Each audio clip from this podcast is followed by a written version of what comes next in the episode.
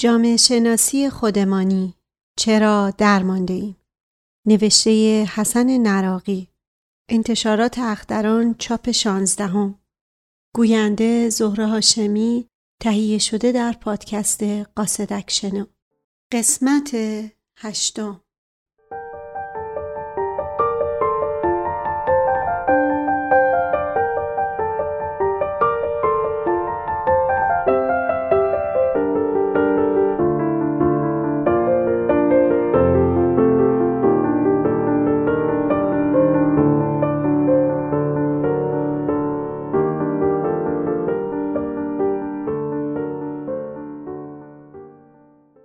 گر از بسیط زمین عقل منعدم گردد، به خود گمان نبرد هیچ کس که نادانم.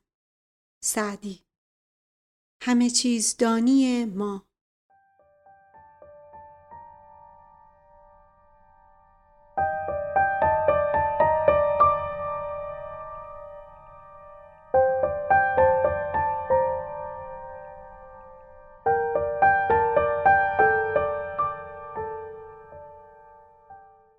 کمتر هموطنی را ملاحظه می کنید که هنگامی که در مقابل سؤالی قرار بگیرد و پاسخ آن را نمی داند، از کلمه‌ای نمی دانم استفاده کند. از استثناء که بگذاریم، این روش تقریباً مقبول و جا افتاده است که اگر نمی خواهیم پاسخ غیر واقعی بدهیم چون نمی دانیم، سعی می کنیم سؤال را با یک سؤال دیگر پاسخ بدهیم. ببخشید آقا، کوچه فلان کجاست؟ ببینم کجا را آدرس دادن. سوال در مقابل سوال به جای پاسخ. برخلاف آنچه شعار می دهیم، پرسیدن عار نیست، ندانستن عار است، باطناً بیشتر علاقه داریم از ما بپرسند و ما هم حتماً جواب بدهیم، حتی اگر جواب را حاضر نداشته باشیم. اینجوری بهتر راضی می شویم. ما معمولاً در همه علوم متخصص هستیم. پزشکی و مسائل ترافیک و مشکلات پیچیده شهری که برای من مدت هاست حل شده. در امور قضایی هم اگر محیط اقتضا کند خیلی بی اطلاع نیستیم. امور سیاست بین المللی را که دیگر هیچ، مخصوصاً اگر با یک مقدار زبان فرنگی که بلدیم به 2-3 برنامه رادیوی خارجی هم گوش کرده باشیم. در امور اقتصادی که دیگر واقعاً حرف نداریم و صد البته تمامی پیشبینی‌هایمان اگر غلط از آب درآمد، مطمئناً یک بدشانسی ناخواسته بوده و بس. معمولاً به مشاور اعتقادی نداریم و اگر هم روزی کاری شدیم و مشاوری را نه با هزینه خودمان بلکه از کیسه سازمان مربوطه استخدام کردیم، بیشتر مربوط می شود به آن که ما بگوییم و مشاور محترم هم بهبه کند و سر برج حقوقش را بگیرد و پی کارش برود. مشاور را به این معنی نمیگیریم که یعنی در این قسمت سواد و شعور و دانش شمای مشاور از بنده کارفرما بیشتر است. تو باید بگویی و من اعتماد کنم. خیر. به دنبال این نیستیم. همه چیز را معمولا خودمان میدانیم، ولی حاصل تمامی این دانستنها همین وضع است که میبینیم.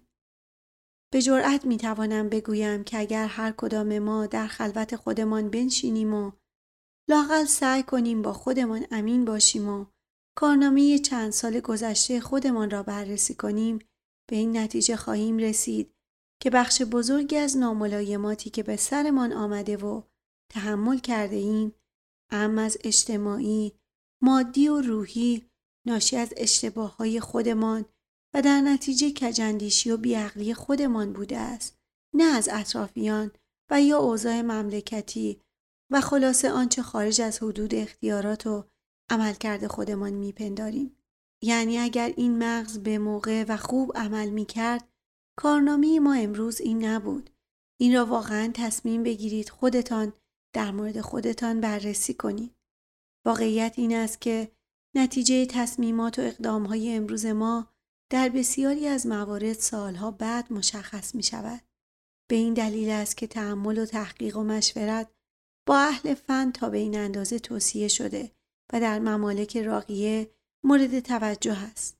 شخصی که نقصی در مثلا زانویش دارد، با مقداری پیاده روی در سربالایی و احساس درد بدان پی برده در صدد رفع نقصش برمی آید. ولی مسئولی که نقصی در فکر و دانش مربوط به کارش دارد، این نه همان روز بلکه ماها و شاید سالها و گاهی نسلها بعد مشخص می شود و اثرات تخریبی آن بروز می کند. حالا من مسئول البته فرقی نمی کند که مسئول یک خانواده باشم یا مدیر یک مدرسه و یا مسئول یک وزارتخانه. از ترس اینکه مبادا در پست و یا اقتدار و یا منافعم شریکی برای خود بتراشم، خود را عقل کل جا میزنم و نظرهای مصلحانه و ارشادی متخصصین و اهل فن را نادیده گرفته سعی در دور کردن آنان از حوزه‌های تصمیم‌گیری و مدیریتی هم دارم.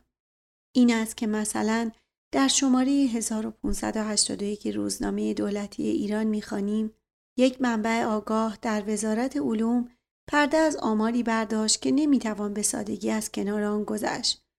بنا به اظهار وی صادرات مغز از کشور بالغ بر 38 میلیارد دلار در سال برآورد شده و این در حالی است که درآمد سالیانه کشور از محل صادرات نفتی و غیر نفتی حدود 12 میلیارد دلار اعلام گردیده است.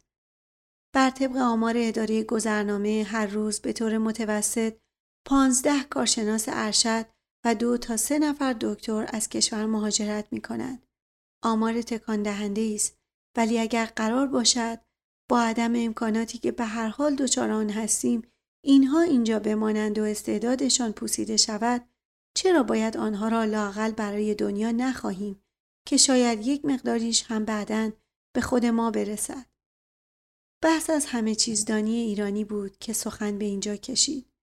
جالب است که این هموطن چون همه چیز را می‌داند تمام حواسش را باید معطوف به حفظ ظاهر و جست این دانسته‌های وجود نداشته بکند. زودتر از هر جماعت دیگری هم فریب می‌خورد و گول می‌خورد. الان توی مملکت یک قطاری راه افتاده است به نام اصلاحات دوم خردادی‌ها. بیایید واقعاً کارنامه اینها را بررسی کنید. الحمدلله سابقه خیلی از آنها فراموش نشده است، ولی فعلا سوار شدند. امیدوارم مرا متهم به رودررویی با اصلاحات نفرمایید که تکلیف آن را قبلا روشن کردم. من ناخالص ها را میگویم که سوار قطار دوم خردادی ها شدند، بدون آنکه نه به دوم خرداد و نه به 15 خرداد اعتقادی داشته باشند. البته مردم هم فعلا به روی خودشان نمی آورند. حالا یا منتظر فرصت هستند و یا باز هم استعداد فریفته شدن را دارند. من که نمیدانم.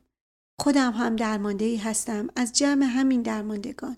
ببینید آیا تا به حال یکی از این افراد و گروه‌ها حاضر شده است بیاید و به طور شفاف گذشته خود را نقد کند و اشتباهاتش را برای مردم برشمارد و زیانهای ناشی از ندانمکاری‌هایش را مشخص کند و از مردم فعلا هوادارش و به ویژه از کسانی که مستقیما از عملکرد وی زیان دیده و یا آبرو باختند عذرخواهی کند؟ و کافی است به هر نحو که شده یک نفر خودش را در گروه دلخواه مورد توجه مردم جا بزند. 2-3 تا نطق دست و پا شکسته، 2-3 تا مقاله از این طرف آن طرف تهیه شده کافی است تا طرف حرفش سندیت پیدا کند، برای خودش در اجتماع اعتباری پیدا کند و هوادارانی. البته یادمان نرود به همان زودی هم هواخواهانش را از دست می‌دهد. اصولاً به خاطر داشته باشید کسانی که در صحنه‌های اجتماعی یک شبه پیدا می‌شوند و به اوج می‌رسند، با همان زاویه‌ای که آمدند با همان زاویه هم افول می‌کنند و فراموش می‌شوند. یعنی قهرمان‌هایی که به پشتگرمی همین طرفداران بزرگوار به خود می‌بالند، یک روز متوجه می‌شوند آنچنان همه ترکشان کردند و با سر به زمینشان زدند که خودشان هم باور نمی کنند. یعنی دو طرف به نوعی قربانی همدیگر می شوند و این حاصل اجتناب ناپذیر یک جو عوام زده است و فرجامی محتوم. یعنی اگر در همه جای دنیای پیشرفته متفکر و روشنفکر جلو می افتد و مسئله ای را مطرح می کند و طرحی نو در می اندازد و سپس مردم آن را با دانش، شعور و سلیقه خود ارزیابی می کنند و احتمالاً عده‌ای به آن گرایش پیدا می کنند، اینجا در بسیاری مواقع هنرمند، سیاستمدار و روشنفکرش دنبال توده مردم راه می‌افتد و خوراکی را تهیه می‌کند که از مصرف آن از قبل اطمینان کافی پیدا کرده است. به یک باره می‌شود فیلمساز جسور، مقاله نویس جسور و یا به قول امروزی‌ها حداقل مطلع در امور سیاسی، شجاع و مبارز، در صورتی که اکثر اینها دکاندارانی هستند که متاع سفارشی عرضه می‌کنند و نه متاع مورد باور خود را، در حالی که روشنفکر همیشه باید آماده شنیدن لعن و نفرین‌های مخالفین خودش باشد و اگر به ذهنش مطلب تازه‌ای رسید با جسارت آن را بیان کند. روشنفکر و عالم باید پیشتاز باشد، نه که خود پستاز جماعت. آن روزی که گالیله دریافت زمین میچرخد خیلی تنهاتر از آن بود که به تصور بگنجد. او فقط یک نفر بود که به این حقیقت دست یافته بود در مقابل یک دنیا آدم.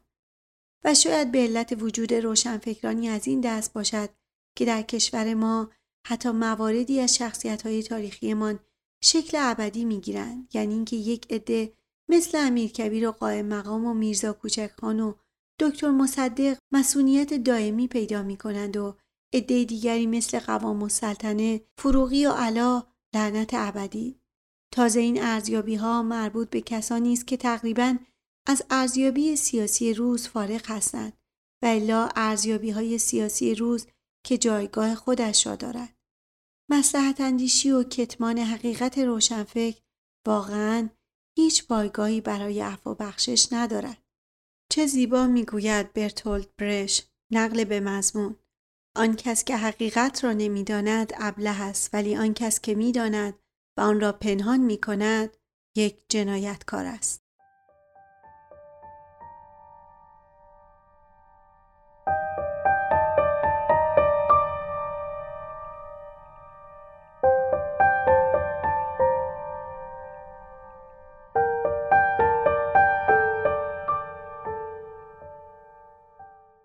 هر چیز که هست آنچنان می باید و آن چیز که آنچنان نمی باید نیست. و نمونه های دیگر از خلقیات ما.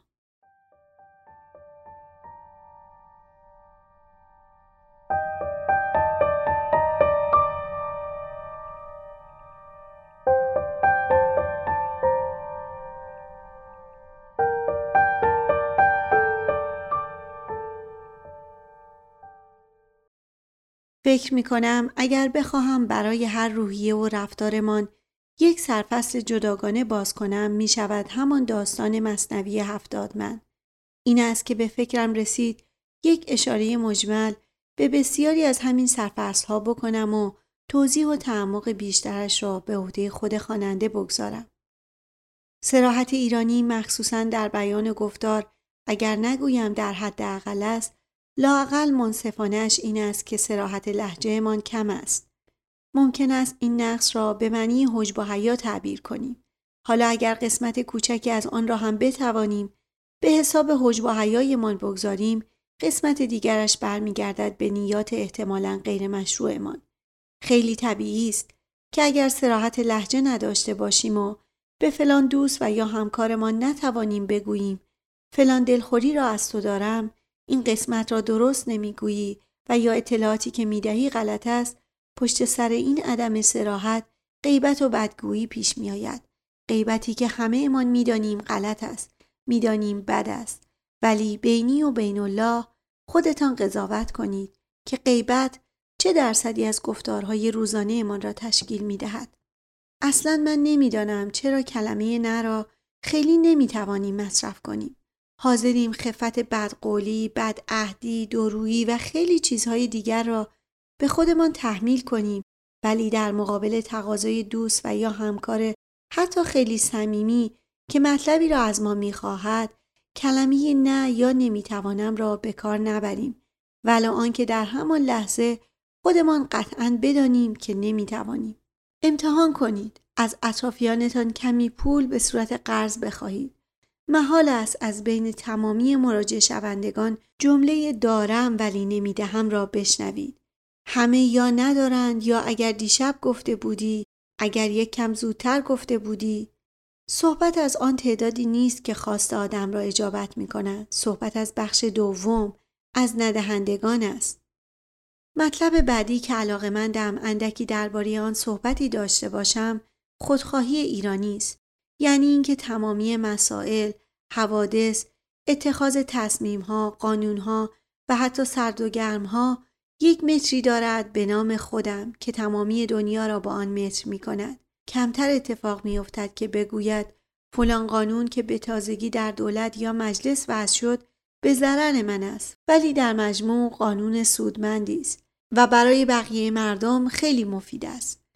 تقریباً امکانش اگر صفر نباشد خیلی کم است و با این روحیه نفت‌طلبی فردی اگر همین حضرت قانونگذار شد چگونه می شود از او توقع بی‌نظری را در اتخاذ تصمیمش داشته باشیم؟ مگر آنکه اصلاً قانون جدید در حیطه منافعش دخالتی نداشته باشد. حالا این منافع می تواند مادی باشد و یا گرایشی و ایزن عقیدتی، فرقی نمی کند. از دیگر خصلت‌های من کلی نگری است. همه چیز به صورت مطلق یا سفید است و یا سیاه، یا خوب خوب است و یا بد بد. دوست و رفیق ما در رفاقت یا بی‌نظیر است و یا کلاً غیر قابل اعتماد. رهبرهای سیاسی ما هم همینطور، یا تقریباً پرستششان می‌کنیم و یا از آنها نفرت داریم. هیچ وقت حاضر نیستیم بپذیریم که هر پدیده، هر آرزه، هر انسانی ترکیبی است از تعدادی صفات که ما می‌توانیم تعدادی از آنها را مطابق میلمان تشخیص بدهیم و تعدادی را مغایر. از همسرمان هم همین انتظار را داریم. حتی شخصیت‌های تاریخیمان را هم به دو دسته سیاه و سفید قسمت می‌کنیم و درباره آنها به قضاوت می‌نشینیم. قوام السلطنه را یکسره نفی می‌کنیم و در مقابل امیرکبیر و دکتر مصدق را تا حدود یک افسانه بالا می‌بریم و اگر طرفدار و یا مقابل هر کدام باشیم محال از کوچکترین استدلالی را در تصمیم مستحکم و غیر قابل نفوذمان دخالت دهیم. یک گروه ملی شدن نفت را به صورت 100% به دکتر مصدق نسبت می‌دهند و طرف دیگر به آیت الله کاشانی.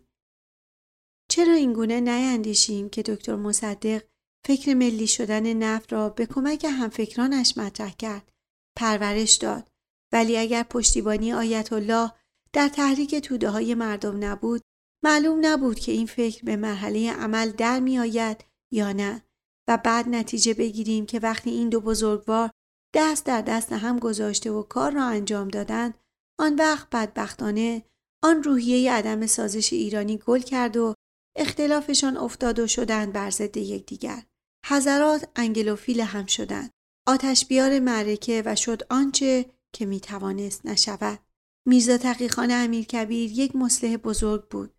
کارهایی را که در مدت کوتاه صدارتش انجام داد باور نکردنی بود، ولی همین میرزا تقی خان فراموش کرده بود یا نمیخواست باور کند در عصری، در درباری و در اجتماعی زندگی میکند که هنوز شاه ذل السلطان است، سایه خداست، هنوز شاه ستیزی خوراک روشنفکری نشده، آن هم شاه جوان و بی تجربه. چرا باید چنین نامه‌های تند و تحقیرآمیزی به شاه بنویسد، آن هم با این همه دشمن که دوروبر همان شاه برای خودش درست کرده و در زمانی که سربریدن و رگ زدن و جان ستاندن حق قانونی و پذیرفته شده شاه است. در مرگ امیرکبیر اصلاً صدایی به اعتراض بر نخاست. جو طوری نبود که کسی جرأت ابراز این اعتراض را داشته باشد. به جغرافیای زمان حادثه دقت داشته باشید. مسائل 150 سال پیش را که نباید با معیارهای امروز قضاوت کرد.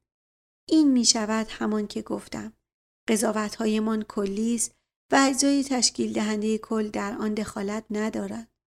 این است که ارزش صفات و عملکردهای مثبت بسیاری از آدم‌ها نادیده گرفته می شود، ولو که وجود این آدم‌ها برای این کشور و برای این جامعه خدمات ارزنده‌ای را به ارمغان آورده باشد. این است که نمی شود درباره رضا شاه قضاوت کرد که در آن با نفسای بی امنیتی کشور، بی امیدی کشور، بی ثباتی کشور مردی آمد که به این کشور سر و سامان داد، امنیت داد، دهها قائله ریز و درشت را که هر کدام برای خود دایه حکمرانی بر قسمتی از این آب و خاک را داشتند از بین برد صنایع جدید را برای ایران پای ریزی کرد، راه ساخت، راه آهن کشید و غیره و غیره و غیره. و همین رضا شاه بعد از مدتی آنچنان دلهوره و رعب و بگیر و ببندی راه انداخت که پسر را در خانه پدر امانی نماند و باز همین رضا شاه هر آنچه که ملک خوش آب و هوا پیدا می کرد و خوشش می آمد از هر راهی که می توانست آن را از چنگ صاحبش در می آورد. متاسفانه ما ایرانی ها تعادل در قضاوت های ما نداریم. کسی که برای ما عزیز و دوست داشتنی است مرتبه الوهیت برایش قائل می شویم. همه چیز دانمان هم می شود. اگر نظامی است در مسائل تئاتری هم راهنمودمان می دهد و اگر اهل فلسفه است در مورد جنگ نیز ابراز نظر می کند. و عجیب است که تقریباً به صورت سنتی عادت کرده ایم که حتی در سازمانی که در آن کار می کنیم رئیس خوب همه چیز را بداند و وای به حال رئیسی که در پاسخ سوالی در بماند. اینجا هنوز در پایین ترین و بالاترین سطوح مدیریتی اجرایی کشور تقسیم بندی تخصصی که در سایر کشورهای پیشرفته به چشم می خورد وجود ندارد. و اما لافزنی، شما بارها ملاحظه کرده اید که فلانی در جایی اصطلاحاً لاف می زند و به قولی فخر می فروشد. الزاماً این آدم فخر فروش، این آدم لافزن آدم فاسدی نیست، بلکه بیشتر یک بیمار است که باید کمکش کرد تا بیماریش بهبودی پیدا کند. شما اگر در اطرافتان دقت کرده باشید بیشتر این لافزنی ها و گزاف گویی ها موارد بروزش در انسانهای بالای 50 سال است. یعنی وقتی که دیگر مطمئن شد امکان تحقق تعداد زیادی از رویاهایش، از آرزوهایش را از دست داده، در درون خودش شروع می کند به ساختن این آرزوها و انقدر تکرار می کند تا شاید خودش هم یادش برود که اصلاً چون این چیزی وجود نداشته است، مثل جنگ‌های کازرون و ممسنی دایجان ناپلئون.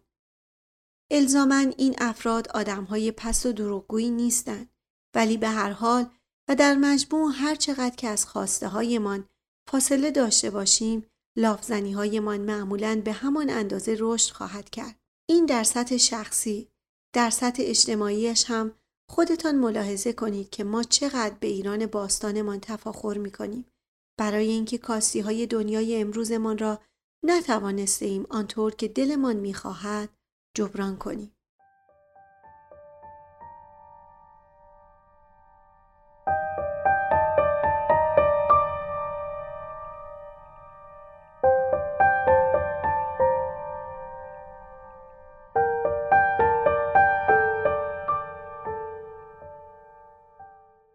احساس می کنم در بدترین دقایق این شام مرگزای چندین هزار چشمه خورشید در دلم می جوشد از یقین. احساس می کنم در هر کنار و گوشه این شوره‌زار یأس چندین هزار جنگل شاداب ناگهان می روید از زمین. احمد شاملو. و اما سخن آخر.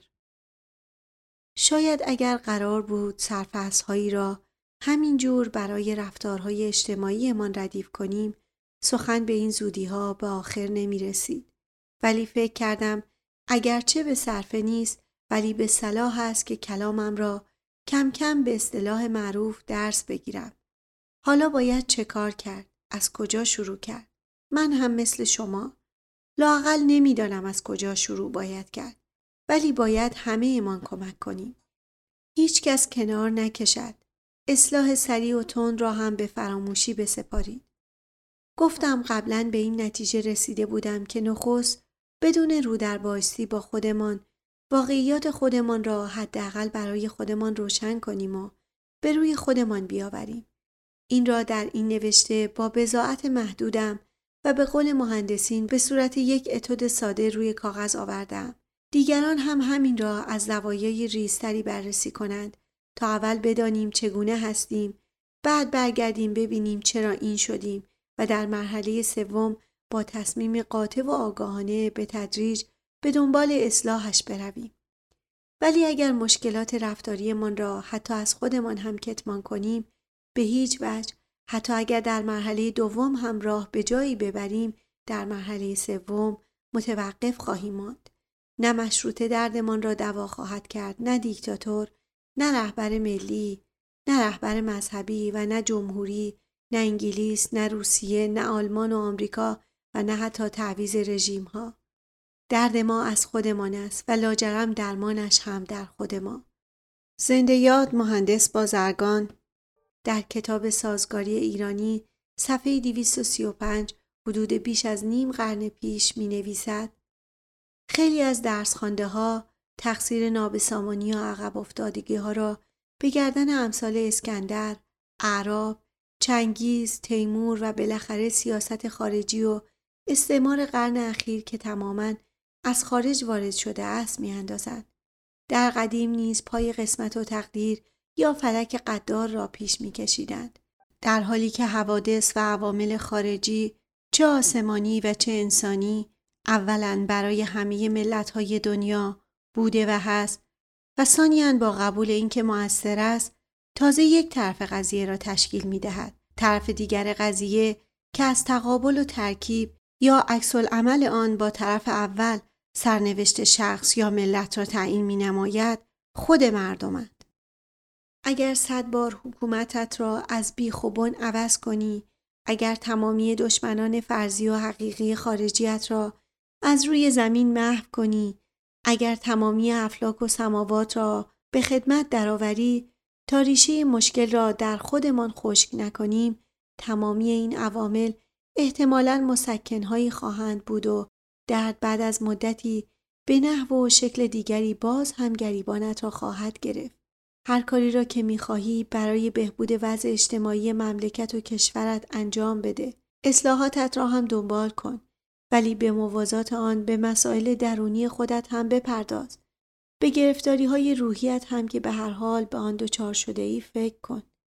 اگر وجدان بیدار و جمعی مردم ما اندکی، فقط اندکی به حرکت در بیاید، بسیاری از مسائل و مشکلات ما نیز به دنبال آن از صفحه زندگی ما محو خواهد شد.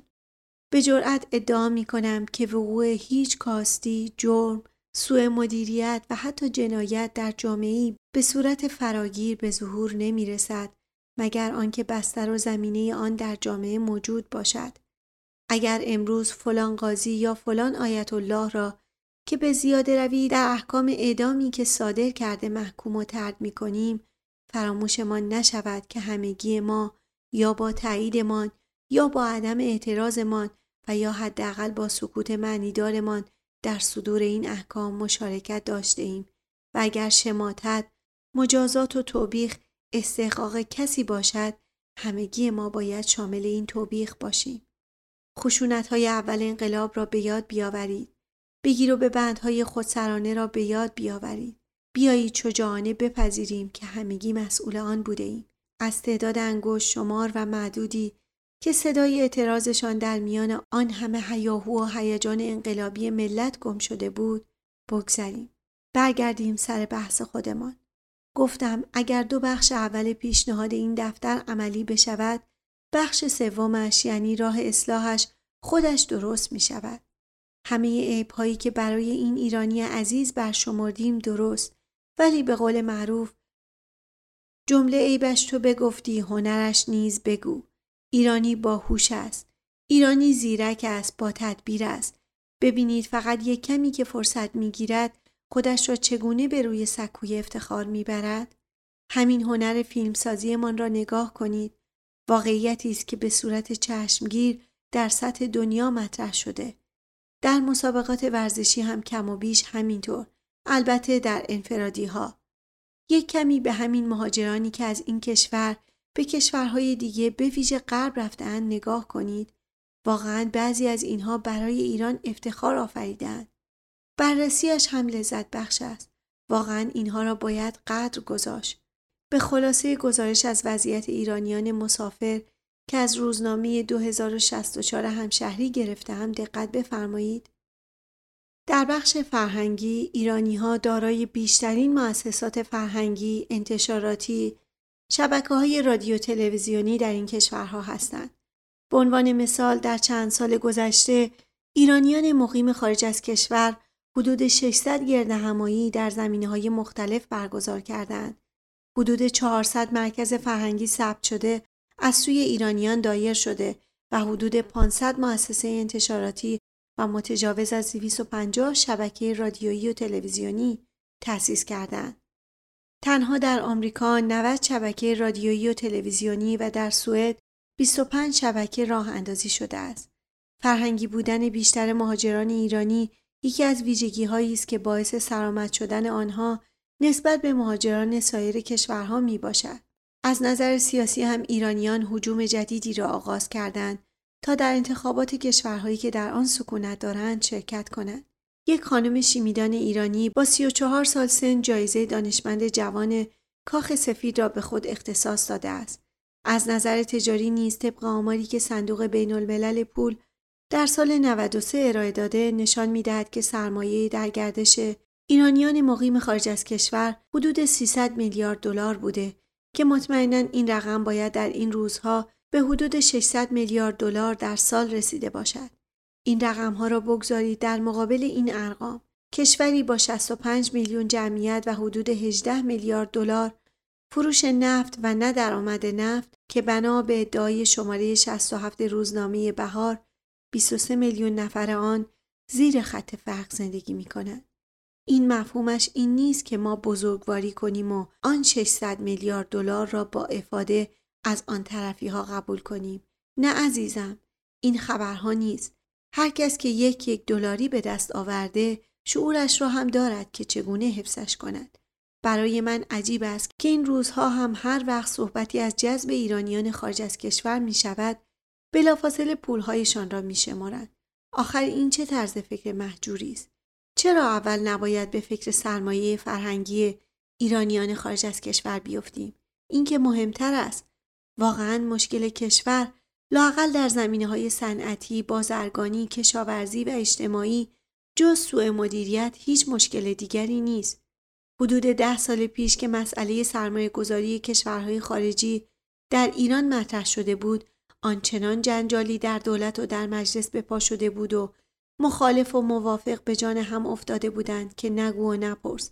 همان موقع به دلیل اشتغالی که در یکی از همین پروژه‌های خارجی داشتم، اطمینان دادم که حتی یک تک دلاری به صورت عادی و متداول و به صورت سرمایه گذاری خارجی دنیای آزاد در ایران حداقل تا این شرایط اقتصادی و سیاسی برقرار است نخواهد آمد و عملاً هم همینطور شد. حالا بعد از این همه مدت این خیلی کارشناسان عنوان می‌کنند که سرمایه گذاری خارجی تامین امنیت می‌خواهد. از کرامات شیخ ما این است شیره را خورد و گفت شیرین است. من نمیدانم تا کی باید منتظر باشیم که مدیریت تازه به دوران رسیده دوره ما سیاست آزمون و خطا را با هزینه کردن از کیسه ملت ادامه بدهد. گاهی در مسائل اقتصادی به کشفیاتی برمیخوریم. درست مثل اینکه صنایع کشور را بخواهیم با اختراع دوباره چرخ از ابتدا شروع کنیم. اتفاقاً برخلاف تصور خیلی ها من شخصاً گمان می کنم که مشکلات کشور اکثراً چنان راه حل‌های ساده دارند که در باور مدیریت فعلی کشور نمی گنجد. همه مشکلات را نمی گویم، ضمن اینکه همه مدیران اجرایی کشور را هم متهم نمی کنم. منتها اشکال کار در این است که ما وقتی خودمان تصمیم گیر شدیم، وکیل شدیم، وزیر شدیم، دیگر نه حرف کسی را گوش می دهیم و نه حاضریم کارمان را اینقدر ساده نشان بدهیم که خدای ناکرده به حرمتمان لطمه بخورد و بهترین راه ادامه کارمان هم در همین است که برای بهتر جلوه‌گر شدن قدمان هر کس را بلندقدتر از خودمان دیدیم یا فراریش بدهیم یا به همان اندازه از قدش کم کنیم. خب این از حرفهای من، ولی بیمورد نمی بینم در انتها برای ادای دین و احترام به فرهیختگانی که در زمره نخستین دردشناسان این کشور بودند مستزادی از مرحوم ملک و شعرهای بهار را که در حدود 90 سال پیش سروده است برایتان بیاورم. این دود سیاه فام که از بام وطن خواست از ماست که بر ماست، وین شعله سوزان که بر آمد ز چپ و راست از ماست که بر ماست. جانگر به لب ما رسد از غیر ننالیم، با کس نسگالیم، از خیش بنالیم که جان سخن اینجاست، از ماست که بر ماست. ما کهنه چناریم که از باد ننالیم، بر خاک ببالیم. لیکن چه کنیم؟ آتش ما در شکم ماست، از ماست که بر ماست. اسلام گر امروز چنین زار و ضعیف است، زین قوم شریف است. نه جرم ز عیسی، نه تعدی ز کلیساست، از ماست که بر ماست. گوییم که بیدار شدیم، این چه خیالی است؟ بیداری ما چیست؟ بیداری طفلی که محتاج به لالاست، از ماست که بر ماست. و سلام.